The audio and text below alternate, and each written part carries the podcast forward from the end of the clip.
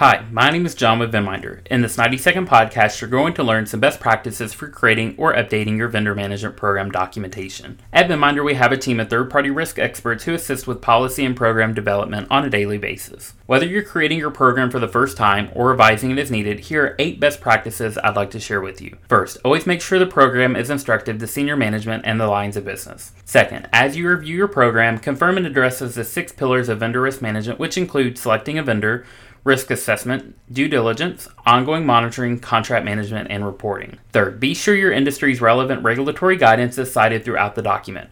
Better yet, even include other industry regulatory guidance if it relates to vendor management and will benefit your program. Fourth, ensure the program sets clear expectations regarding the lines of business and third party responsibilities. Fifth, make sure it speaks the regulator's language. Keep in mind that every year the regulatory requirements change.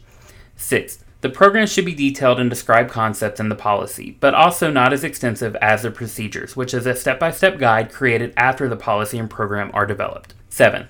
Remember to include the vendors you actively manage and why, as well as which vendors will be written out of scope and why. 8. Update regularly. If new regulatory guidance is released, if there's a significant change at your organization, if gaps are identified in the work product produced versus what the program states, then these are all scenarios in which you should revise the program documentation. No matter what, you must review and seek approval at least annually.